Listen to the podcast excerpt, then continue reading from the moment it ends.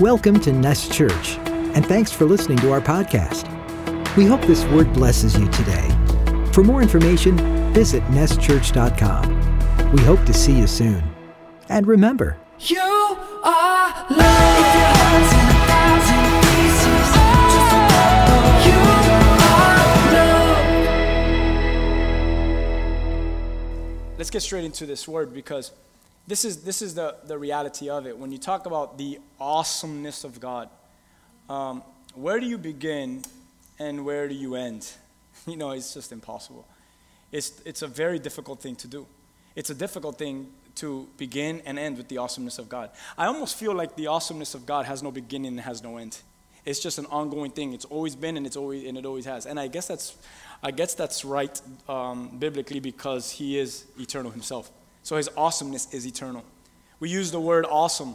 We use the word awesome, and um, and basically, it just means for us like it's, it's cool. It was good, and the ice cream was awesome. But was the ice cream really awesome?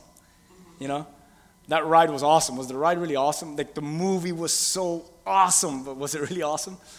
Um, and, and and sometimes um, we lose the importance of our vocabulary and what the words mean. And I think it's so special. Today, what I want to do is I want to continue on that thought that we kept hitting up on Mother's Day last week. First off, all, you, all the mothers, um, all the moms, did you have a wonderful time for Mother's Day? If not, let's redo, make sure your family does a good one today. Maybe everyone did good? All right. So, so we, in Mother's Day, we continue to go into this um, thought, right? You are in awesome wonder. You're an awesome wonder. And um, I felt like God wasn't really done with that. And He wanted me to continue with that thought and with those words an awesome wonder. That's what today's message is titled Awesome Wonder. J- just say that to yourself today I'm an awesome wonder. I'm an awesome wonder. But the reality is, he, it's all because He is an awesome wonder. Any, any awesome wonder in us is because he, he first, the initiator of all things, He is the awesome wonder Himself. How many of you could say amen? So last Sunday, we had that opportunity um, to do that, to speak on this, to honor moms. And the Lord was reminding us that He didn't create anything that is not worthy of great wonder. All that He has created is awesome because our Creator Himself is awesome. Amen? So we can say that the creation of the Creator will always display His awesomeness. Where's the wildest place you've ever been to that your eyes have seen that has taken your breath away and you'd be like, this is awesome. And anyone has gone to like a specific vacation or you, you, you, you're able to view something, you've traveled the world, where, where, where at least a nation. Um, where, uh, where has it taken your breath away? Angel, that sounds awesome. She's on a mountain called Angel's Landing. Where's that at? In Utah. And you stood up there and you probably saw God's creation and you said, That's, this is awesome. Because when you stood on that mountain, you recognized that no bulldozers and no man created that mountain. And when you looked up at the heavens and you saw everything at its height, you recognized that no one created this. That, that, that, that it, it's impossible for man in his, in his own knowledge and wisdom anything that man can do to create something like this, this is the awesome creation of our awesome creator. And, and, and, I've been to places like that. I love, like when we went to Israel, I love Masada. When we stood on top of Masada and we see the Dead Sea region, I'm like, oh, this is awesome. And yet, how can, how can that be? It's just God is an awesome creator. And, and that's what he is. Let's, let's look at the definition for awesome. It's, here it is extremely impressive or daunting, inspiring. It's great with great admiration, apprehension, or fear. Awesome. It's extremely good, excellent. That's awesome. And that's what awesome is. Um, I think about Psalm 19. If in your notes, if you're taking notes, you should take notes. Everyone should take notes in church. Why not? It's the place where you should. In Psalm 19, go ahead and put a little star on that in your notes and say, I'm going to spend time on Psalm 19 throughout the week. Do that. And, and I promise you, you'll be in awe of God's word and the psalmist's word here in Psalm 19. But I want to read verses 1 and 2. Listen to what the psalmist says. He says, The heavens proclaim the glory of God, The skies display his craftsmanship. Day after day, they continue to speak. Night after night, they make him known. I mean, what is the psalmist saying here? His creation testifies of him. His creation declares his name. His creation, that, that's why I love scriptures like, well, if you won't praise him, the mountains and the rocks will praise him. why? Because it's still his creation. He'll cause a rattling on the floor to make the, the rocks make a sound, and they'll start singing praises before his throne. He's like, if humanity won't praise me, I'll cause the earth to quake, and I'll listen to the rumbling of the rocks, and that will be a great worship before my presence. I mean, the mountains and the rocks will praise him. That's wild. So, in a, in a, in a, in a sense, that we could go make a right turn here and say, all creation is also created to worship his awesomeness. So, we're created to worship. Whether you're a mountain or whether you're a rock, or whether you're a human being, you were created to worship the living God his, and His awesomeness. You're an awesome wonder, created to worship the awesome wonder. The heavens proclaim the glory of the Lord. Amen? Now, I want to read a passage. It's in Exodus 15. Exodus 15 is, is a, it's a fun chapter in Exodus. I guess I could say fun. And the reason why, it's because a song was written if you remember, Tito's been speaking a lot about melodies here. And, and this is what happened with Moses. Moses and the Israelites received a melody from the Lord. What happened with the Israelites was they had just fled, um, they just uh, fled Egypt. And as they fled Egypt, the enemies were behind them, the Egyptian armies and Pharaoh. They crossed the Red Sea. The Red Sea's opened up. You guys know the story of Moses? All right. And then when the enemy camp is chasing them, the sea swallowed them. So when they look back now, the, the scenery is awesome, to use the word, right? To use the right word, awesome. Because as they look back, they recognize, oh snap, all our enemies are gone. We're, we're alone now headed to the promised land. And all their enemies were wiped away. And what they do is it automatically erupts Moses and the children of Israel to begin to sing a song or to release a melody to their God. And the melody and the song that they release is this. And, and I'm just going to read verse 11 of it because it's too long, but it's an awesome chapter. But look at what they say in verse 11. They say, they sing this Who is like you, O Lord, among the gods? Who is like you, glorious in holiness, fearful in praises, doing wonders? The ESV and the New Living Translation say it this way Who is like you, O Lord, among the gods? Who is like you, majestic in holiness, awesome in splendor? in all your deeds, awesome in splendor, performing great wonders. So in scripture, they sing a song, and in this song, the Israelites are telling the Lord, man, you are awesome, God. You're awesome in all of your ways. You're awesome in all of your deeds. You're awesome in splendor, and you're performing great wonders. What does that mean? In His awesomeness, He's performing great wonders. In His awesomeness, His hands is moving and working out great wonders. And I talked last week about the womb of a woman and the great wonder with inside the woman of a human being being created. That's, that's, that's how can you not be in awe of that? And that's it, and scripture says, You fearfully and wonderfully made me. We'll, we'll get back to that scripture again, not to re-preach last week's message, but but I mean it's just his doings and his deeds are just a wonder. They're a marvel. They're, there's something to look at and say, man, I'm not worthy this is just mind blowing. This is this stuff just humbles me. This stuff just really makes me feel so small before such an awesome God, but yet he says, I have such great honor to sit next to him in glory. Like that's crazy stuff. Do we really understand the awesomeness of God? Come on, how many of you really think you, know about heaven?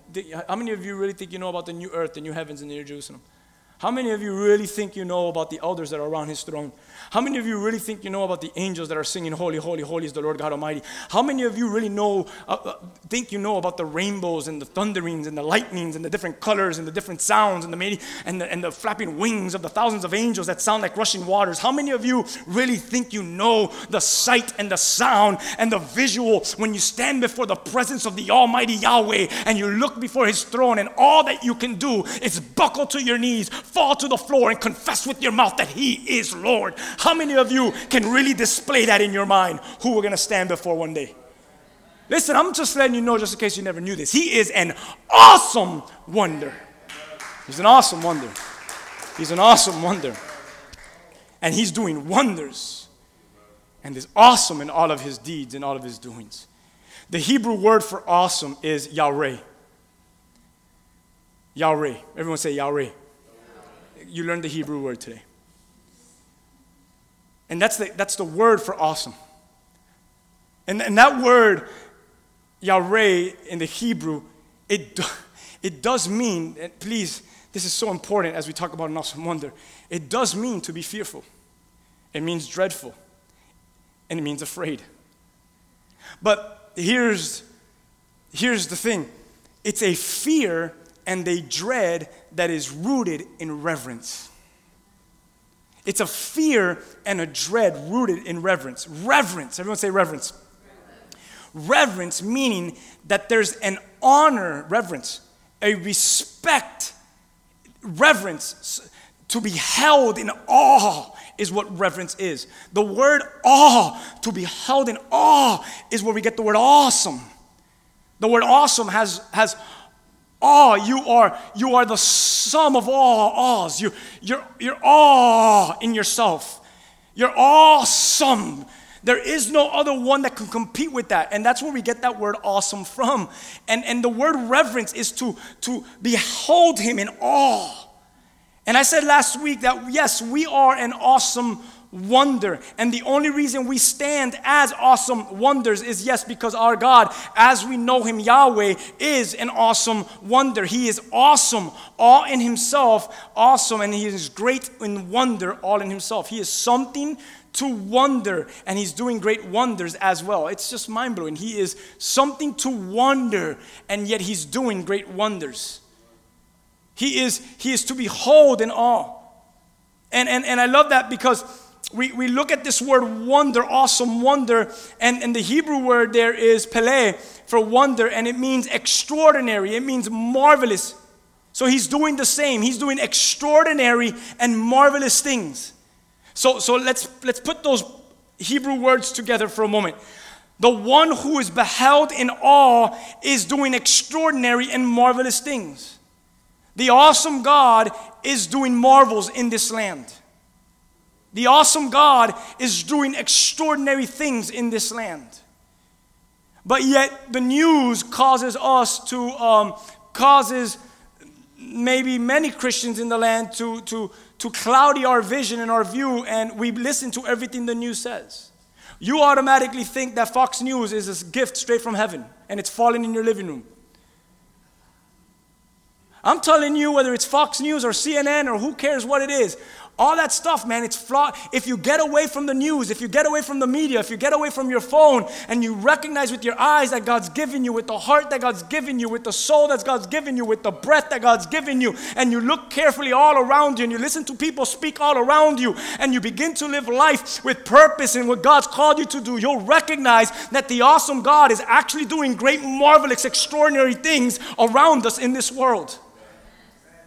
We got to be very careful that we're not clouded with, with, with, the things in this world. And, and, and it's very important. He is doing wonders, extraordinary, marvelous things. The word wonder in the dictionary means a feeling of surprise mingled with admiration caused by something beautiful. Unexpected. I love this word. I highlighted this word, and I'm going to talk about this word a little bit today. The word wonder, unfamiliar or inexplicable. How many of you, well, let me not say that yet. I should say this it's the unfamiliarity of the Lord that causes those who are hungry after Him, those who are pursuing the great pursuer. We just sang, I will pursue you. We, we sang the song, I will pursue you. I don't know if you heard the words to that song. Let me, I bolded, I bolded this. Let me, let me read it how I wrote it, see if you get it. It's it's in that desire to cause me to become familiar with his unfamiliarity. So the first thing I said was it's the unfamiliarity of the Lord that causes those who are hungry, hungry and thirsty after him, those who are pursuing this great pursuer himself. When we sing I will pursue you, the only reason that we can pursue is because he first introduced himself as the great pursuer. He is the great pursuer to our soul. Like, think about this for a moment. He created Adam and Eve in the garden, right? Okay, and he what? He would show up and walk with them each day. So every day he pursued the relationship with them. Their job was to show up to his pursuing. That's it. He was there. Did they show up? Because he was always pursuing. There is no way that you could sit here today and say, God has not pursued me. No, He's pursuing you. You need to show up to His pursuance. He, he's pursuing you. He's watching you. He's looking after you. He's calling your name. And, and, and it's the unfamiliar, and maybe like, I'm just unfamiliar with the Lord. Well, it, it, it depends because there might be two different kinds of people that are here today. It might be the one that, are, that, that enjoy the unfamiliarity of the Lord because being, understanding that the unfamiliarity of the Lord is why I hunger and thirst for Him even more because the more I see Him as unfamiliar, the more I want to become more familiar with Him. What does that mean? Okay, let me say it this way. Every day is He showing you new wonders. Every day is He speaking beautiful words. Okay, Scripture says what? His blessings are what? Are new every what? Every morning. How can you be blessed every morning and yet not catch it on the next day? Like, ah, you did that one like five years ago, I caught you. It's like you're not gonna you're not gonna get him. He's, he's, you're, not, he's, you're not gonna trick him. Like, he's like, it's new every day. When, when the blessings are new every day, meaning he still has not ended. He has he still have you noticed this? If his blessings are new every day, he still is not finished creating. He's still creating. He knows today, angels are singing around him. What's today? He's like, I'm gonna um, create a new blessing to fall on this person. I mean, so sometimes it's, we don't know, we know, okay, we know a whole lot more today than we did last year about the Lord. And my pr- our prayer is that you'll know a whole lot more next year than you knew this year about the Lord. What does that mean? You're growing familiar with the unfamiliarity of the Lord. And it's in that desire to cause me to become familiar with your unfamiliarity, unfamiliarity, Lord. The desire that should continue to grow in each of us is to familiarize us with your what? Well, what, what's the definition of wonder? To familiarize us with your wonder. What is it? Familiarize me, Lord, with your beauty. You should write that down. Familiarize me, Lord, with your beauty. Familiarize us, Lord, with your extraordinary and marvelous ways. What's the definition of wonder? Lord, surprise me, familiarize me. Surprise me with your unfamiliarity. Oh, oh, right? Great and awesome wonder. That's, that's who he is. That every day you could wake up, take a deep breath when your eyes open, and say, Lord, here I am. Familiarize me with a new beauty. Familiarize me with a new sound. Lord, that I would hear something from you. Sense you today in my family. Sense you today at my job. Sense you today in the midst of traffic. Sense you today in ministry. Sense you in whatever it is that I'm called to do. Lord, allow me to become familiar with your unfamiliarity. Trust me, any man that thinks they got it all down packed and they know everything about God, man, run away from that man. No man knows everything about God. God is still the great pursuer who is still calling us to greatly pursue Him. We're still learning and we're still growing and we're still pursuing and we're hungering. We're hungering. Thank you, Lord, for the things that I've become familiar with, and thank you, Lord, for the deep at the depth search of the things that I desire to continue to become familiar with. Lord, allow me to long for the unfamiliarity that I'm not familiar with yet. And what does it look like? It might look like better children, a better marriage. It might look like a better job. It might look like a better love for the Lord. It might look like a greater service unto the Lord. It might look like a better worship, a better prayer. It might look like a more surrendered me. I don't know what it might look like, but Lord, make me familiar with your unfamiliarity that has not been revealed to me yet. Show it to me and let it fall on me. Let me hunger for it. More of you. Oh, great and awesome wonder. He is an awesome wonder. The psalmist said this. I'm going to read some scripture and let scripture speak for itself. Psalm 139. Psalm 139. I'm just going to read right through this. I, I just hope there's an amen in you once you read these words. We're going to read verses 1. Let's stop at verse, I guess we'll stop at maybe where we stopped last week at 18. Ready? He says, Oh Lord, oh Lord, you have examined my heart and you know everything about me. You know, when I sit down or stand up, look at this, the psalmist, this is David writing. You know my thoughts even when I'm far away. You see me when I travel and when I rest at home. You know everything I do. You know what I am going to say even before I say it. Isn't that crazy? You go before me and you follow me. You place your hand of blessing on my head. Such knowledge is to what? Wonderful for me. It's wonder. And the wonder is full. It's wonderful for me. Such knowledge, too great for me to understand. What is he talking about? Everything that he just said is too wonderful. Like the wonder of it is mind blowing. He, the, the fact that God examines my heart, the fact that He knows everything about me, the fact that when I sit down or whether I stand up, whether, whether before I speak, my thoughts, whether in my head, everything, He knows where I'm at, where I'm going, my thoughts, He knows it all. All His knowledge and understanding is just too much for me to understand. His wonder is great.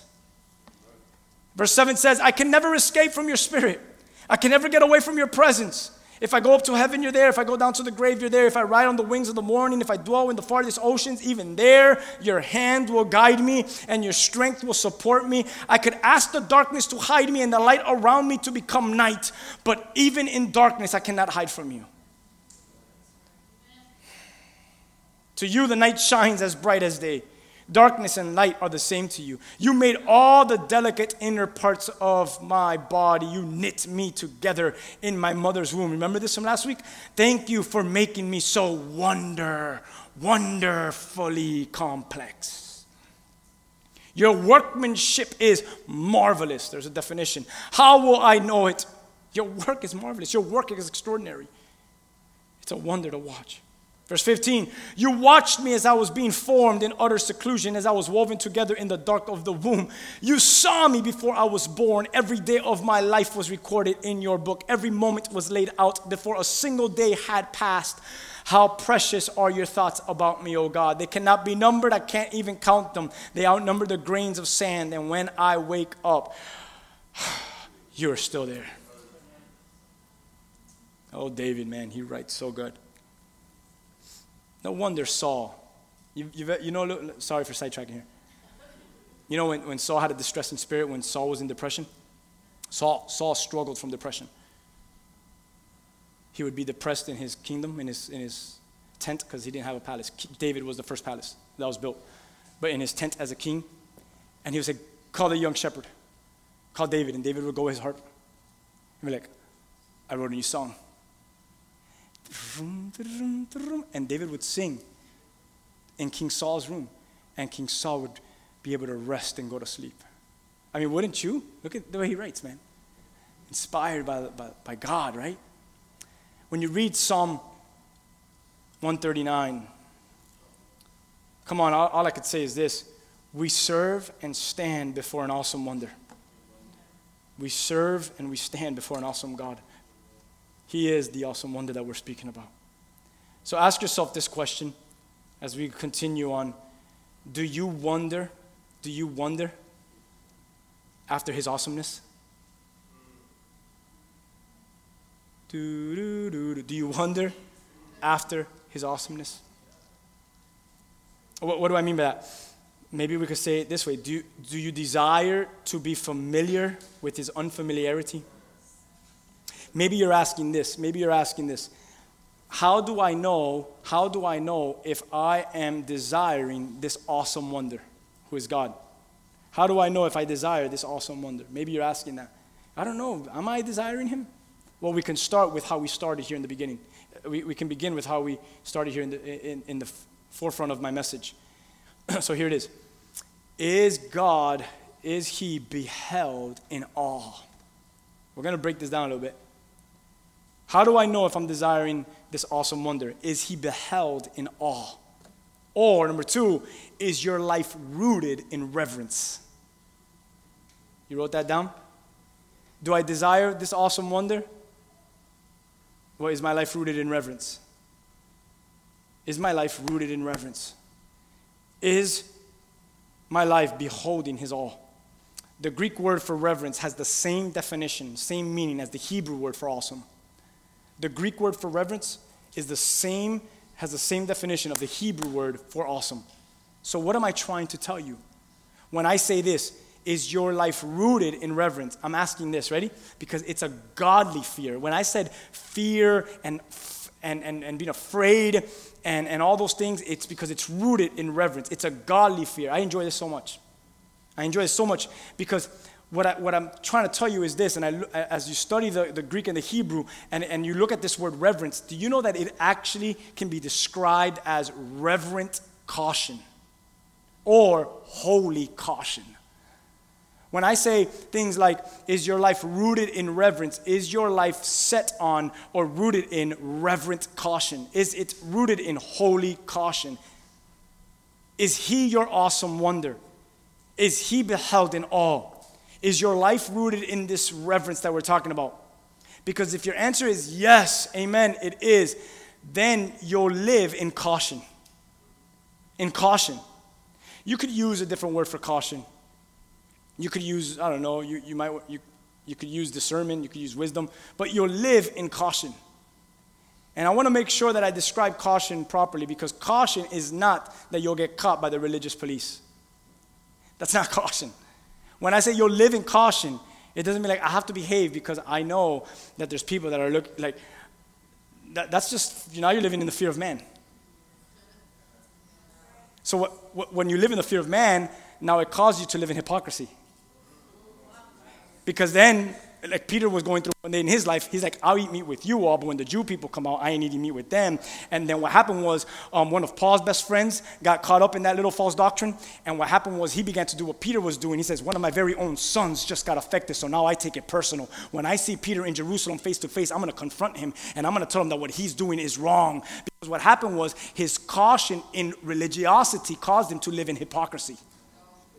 Your caution is not in religiosity, your caution is in holiness. Your caution is in godliness. Your caution is not in what man might say. Your caution is in what Yahweh, what your living God says. Your living caution. It's not a caution that brings condemnation either. It's not a, you know, that this kind of preaching irritates people. This kind of, people don't like to listen to. It's like, oh man, like, no. There's no way that we just described, and we tried our best, because trust me, I'm, I'm missing a lot of points. We describe this awesome wonder and yet think to ourselves, like, he's not calling me to live in godliness. The heck? He's not calling you to live in holiness and godliness? Did you just hear who we just described? All right, so number the next thing, I don't know what number, if I didn't number any of this, but it's not a caution that brings condemnation and failure through the lens of religion.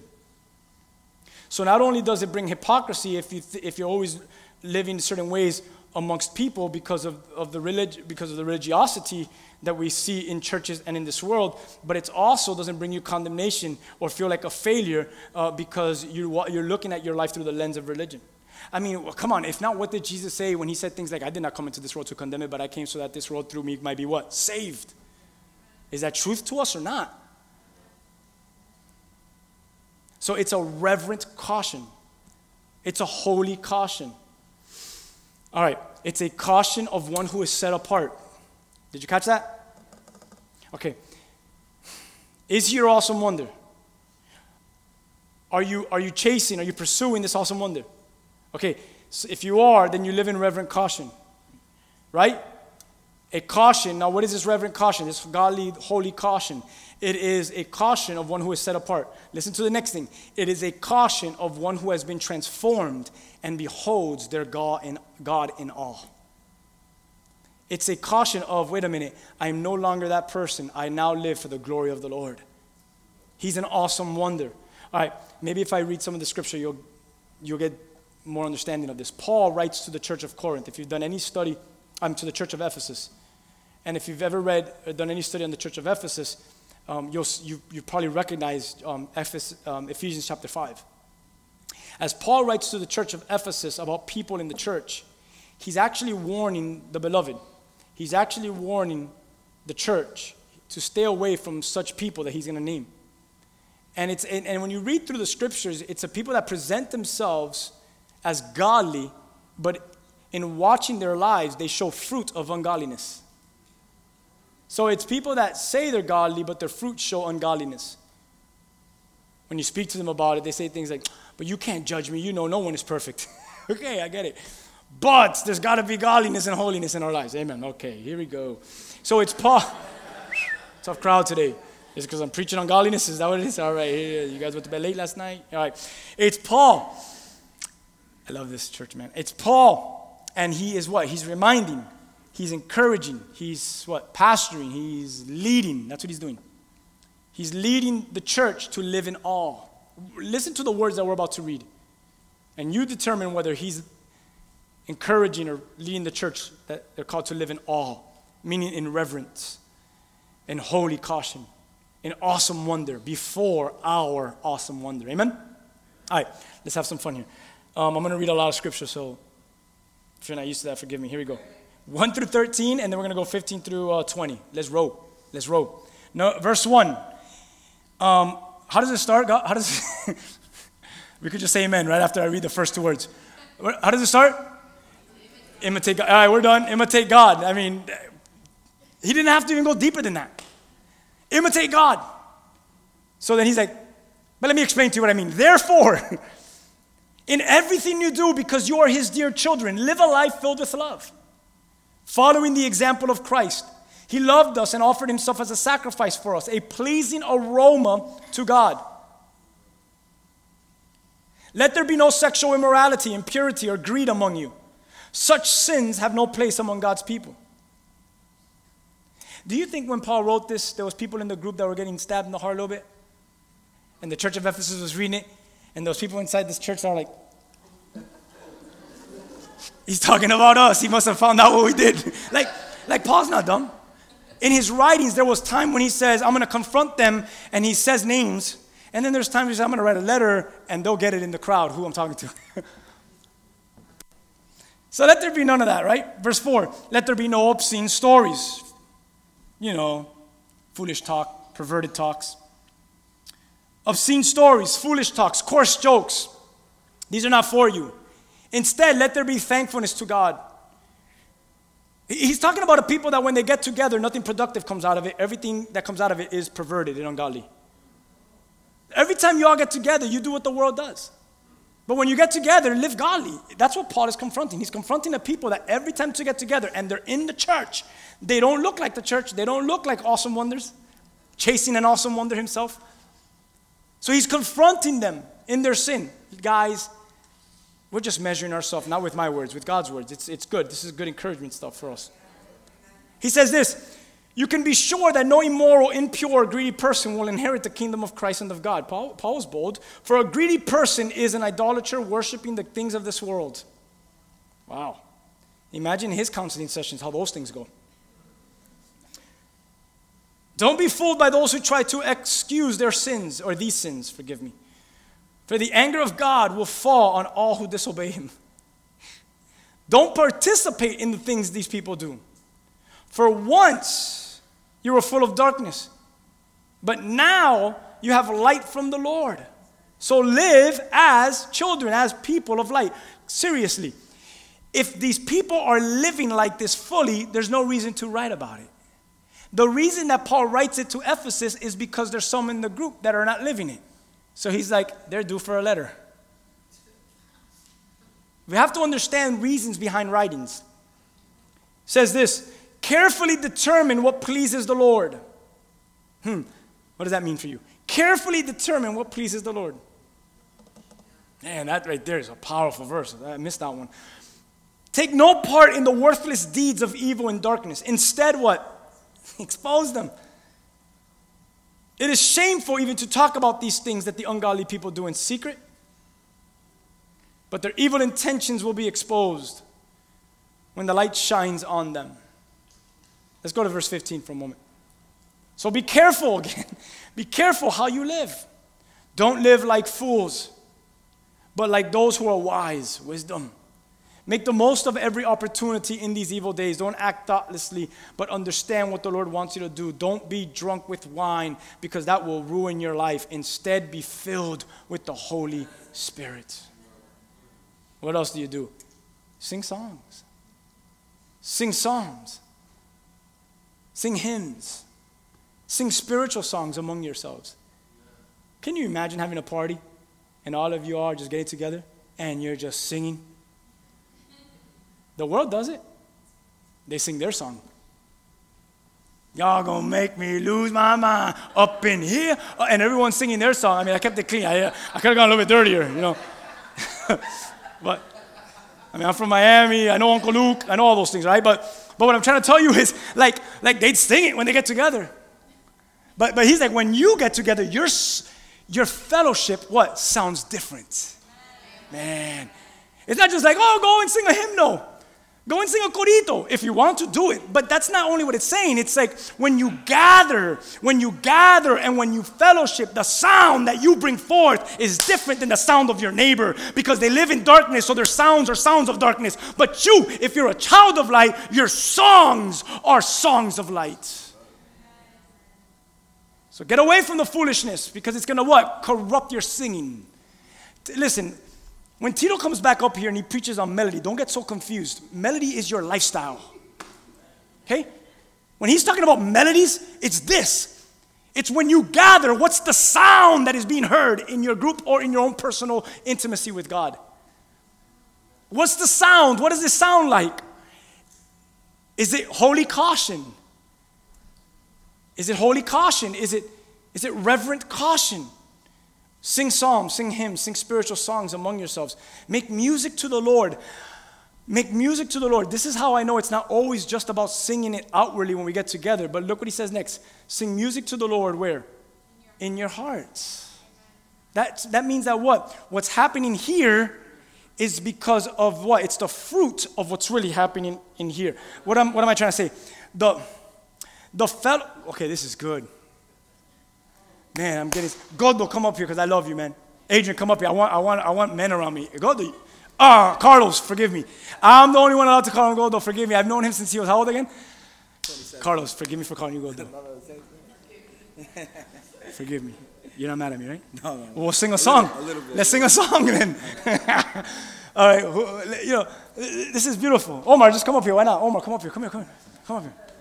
So, so we get together, we hang out, and, we do life together. And, and, and, and, and back to the scripture, give thanks, right? Uh, um, wait, no, I went, I went too far. What verse am I on? 19. Sing psalms and hymns, spiritual songs among yourselves. Make music to the Lord in your hearts. Give, and then verse 20 says, and give thanks for everything to God the Father in the name of our Lord Jesus Christ. It's, it's a beautiful thing because in our fellowship, in our gathering, even amongst us, in our brotherhood, and if you had sisters in here, same thing, in our brotherhood, in our sisterhood, in our, in our family, in what we do together with, it's inside these walls or outside these walls, or whether we get separated from one another and the worlds and the witnesses of the world, uh, the, the eyes, witnesses of the world are looking upon him as he's separated from his brotherhood, whether we're together or whether we're apart, whatever it is, in whatever season that we're in, whatever we're doing from the, from the sun up to sundown. What's the melody of the heart? What's the song of the heart?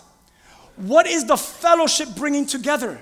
Because if the fellowship is not strengthening the song in the heart and it's corrupting it, then the fellowship is no good.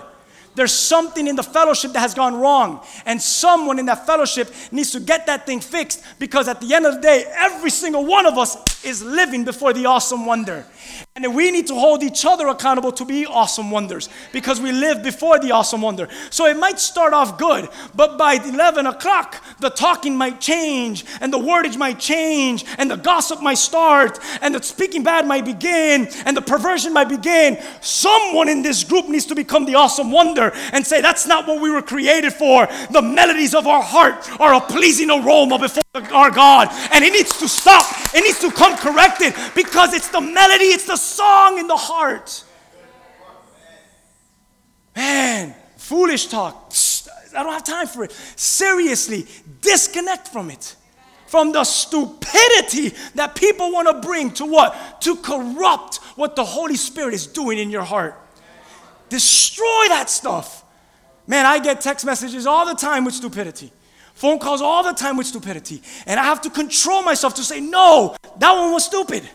I can't entertain it. Why? It will affect the melody of my heart. So what do I got to do? Even in times of need, when I am getting affected, I better find the right one that I could connect with because hey, there's a song inside of me and it's not sounding right. Can you walk with me for the night and just tell me some stories and give me some testimonies and speak some scripture into me? Because lately things haven't been so good. I've been listening to some lies and I've been, been in a dark place. And man, I just might need you right now just to sing a song. I want to hear the melody of your heart. I want to hear the singing of your heart. And sometimes, if he's not right, when I'm in desperate need, who am I going to go to? If I can't touch some of the ones that God's called us together to sing a song before his presence. Man, awesome wonders. Before the awesome wonder, thank you guys. Masculine, godly men with beards. With beards and oil in their beard and all that stuff.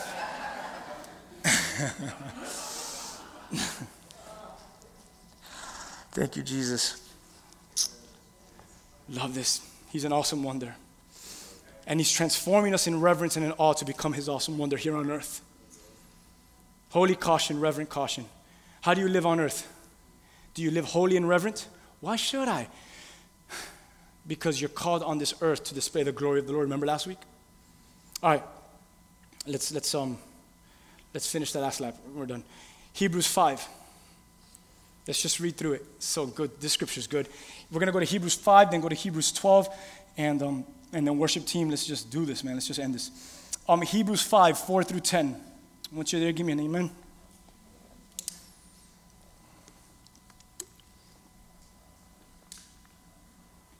Verse 4 of chapter 5 of Hebrews says, And no one can become a high priest simply because he wants such an honor.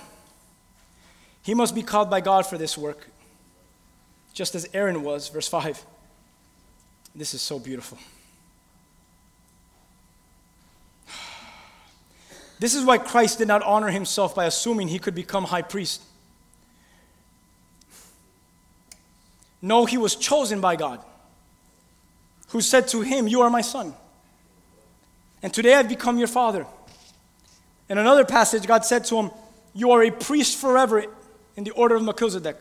Verse 7 While Jesus was here on earth, this, this is so important. Verse 7 He offered prayers and pleadings with a loud cry and tears to the one who could rescue him from death. And God heard his prayers. This is so good because of his deep reverence for God. Even though Jesus was God's son, he learned obedience from the things he suffered. How many of you suffer? It's God's schooling to cause you to live in obedience. Suffering is good. Do you know how you get expensive wine? I mean, there's a long process, but it begins where? The grapes got to get crushed. If the grapes don't get crushed, the fermentation and all that stuff, the process going into the wine will never take its next step. But for something of such worth, of such taste, so delicate, it starts at the wine press, it starts being crushed. Jesus is in the Garden of Gethsemane, and he's filled with so much anguish that when he sweats out of his pores, it's proven by doctors that you could be filled with so much anxiety that out of your pores, blood drops could come out of it. And he's, he's blood's, imagine looking at Jesus and there's blood coming out of his pores.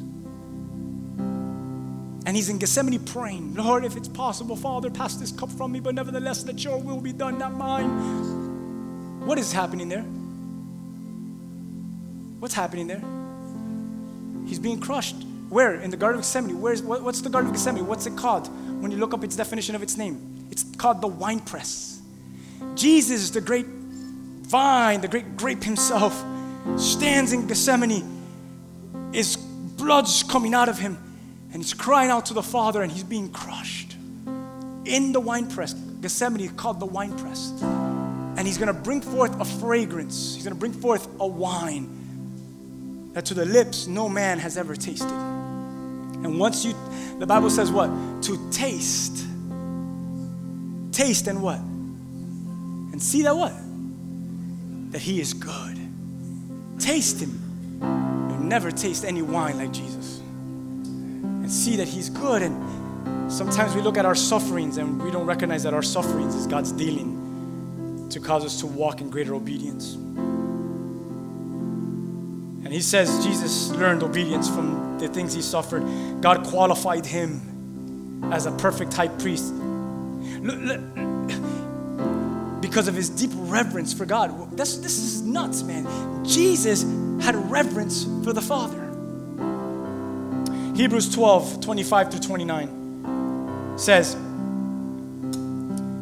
so beautifully, it says, Be careful that you not refuse to listen to the one who is speaking. For if the people of Israel did not escape when they refused to listen to Moses, the earthly messenger, we will certainly not escape if we reject the one who speaks to us from heaven. God is speaking, Christ is speaking. When God spoke from Mount Sinai, verse 26, Hebrews 12, when God spoke from Mount Sinai, his voice shook the earth. I'm wondering when God is speaking to you today, what is he shaking? There was once a time when he shook the earth, and we live in a time where he can't even shake you. Whatever. That's powerful. But now he makes another promise. He says, once again, I will shake not only the earth, but the heavens also. This means that all of creation will be shaken and removed, so that only unshakable things will remain. We are receiving a kingdom that is unshakable. So let us be thankful. Let us please God by worshiping Him, worshiping Him with holy fear and awe. It's godly caution. It's, it's a reverent caution. Let us live in holy fear and awe. The New King James says it better by which we may serve God acceptably with reverence and godly fear. And then he says, For our God is a consuming, it's a he is a devouring fire. That's, that, that's how we ended. Last week we ended that we are called to display his glory on earth. We, we're called to be awesome wonders. The New King James says, verse 28, by which we may serve God acceptably with reverence and with godly fear. That's it. He's an awesome wonder, so I'm called to, to live in godly, in reverence, in caution, in holiness, set apart. What are we called to do? Let's go back to last week. I'm called to love God.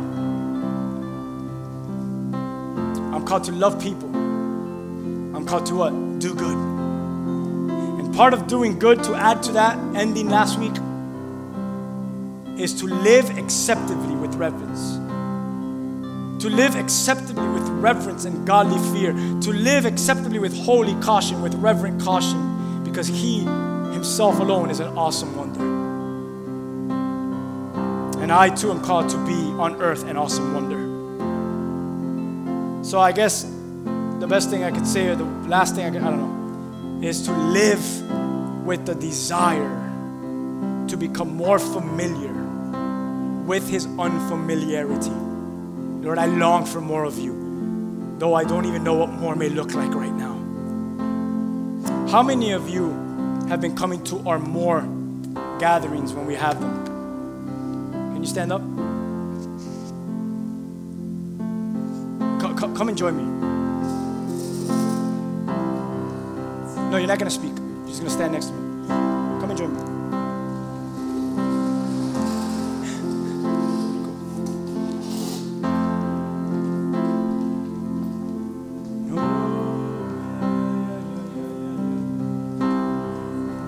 Tighten up. Let's tighten up. Let's, let's come together. Come this way, Jose. Make your way this way, Adrian. Follow Jose. Jose, come this way. Or not. Jose, stay right there, brother. You're good. Adrian, come, come. Let's just come. Um, Joe, come. Let's just make a little, like a little pack, a pack, a pack, a pack of wolves. You know, to speak into, into their lives and to be an encouragement to the rest of us. We, we've, been, we've, been, we've been saying, come on a certain day and we're going to talk about what more may look like. And it's awesome because when we gather or when we have a leader seminar, how many of you came to the leader seminar? And you came to the leader seminar, Rafi's talking crazy stuff. And the last one, Pastor Leo, uh, Javi spoke crazy stuff. And we're going to have another one now in August. And ex pastor is going to speak about crazy stuff. And, but there's something that is in some of our lives that is saying, I know God's calling me for more. And I want to live my life searching and finding what more looks like with the Lord. That's powerful. Because maybe more right now might sound like continue to desire to become familiar with the things that you still are unfamiliar with with God. And let that drive you deeper. Like what what what more are you going to learn in scripture? What more are you going to learn in his presence? What more are you going to learn not just in scripture and his presence, but what more are you going to learn now when you begin to um, faithfully live out that which God is doing? Because there's something that happens when you receive, but something beautiful is that when you begin to act out that which you receive. You see, it's easy to say I could do a miracle right now, right? There's a young boy that has five loaves and two fish. But the five loaves and two fish could have stayed in that boy's hands and he could have taken it home to his family. But the beauty is, I'm gonna take what God's given me and that which I've learned, I'm gonna put it out and I'm gonna live it out and I'm gonna walk it out. And when I do that, not only will my faith grow, but there's gonna be others in the crowd. They're gonna see the wonderful marvel and wonder of the Lord. Not only are we gonna be floored by what more looks like, by becoming more familiar what God can do with five loaves and two fish because He spoke it, but when He actually does it because we see that we take a step of faith and obedience, not only what are you gonna see, but can you imagine what they're gonna see? Why? Because that which what God is pouring into your heart, you don't store it. Now you live it out. You walk it out. And allow now the awesome wonders to become the awesome wonders of this land. So now what happens is this. The greatest thing that happens is no longer on a Sunday morning. The greatest thing that happens is in the coffee break at work. It's in the conversation across cubicles. It's dinner with the family.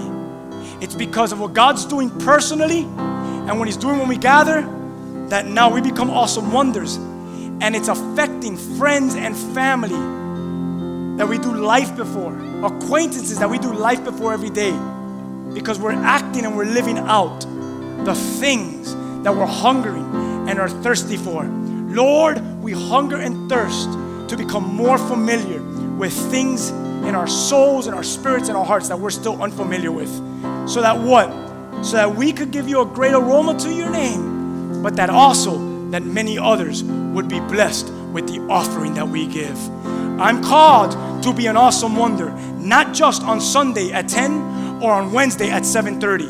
I'm actually called to be an awesome wonder when I get home and I have to be a husband to my wife and a father to my kids and a friend to my friends. And when I drive around and when I meet someone and when I go shopping and when I go to this place and to that place, I can't just be an awesome wonder when I'm amongst other wonders. But the greatest thing is that those that are in darkness, those that are in clouds, those that are that, that are, have just not seen clearly, that we just walk gracefully around them and that scales from eyes begin to be removed, that people will begin to be healed, that people that are down will begin to be lifted up. And when they say, What is it that changed? There was an awesome wonder that God put in my path, and He taught me about the awesome wonder. And ever since then, my life has also been an awesome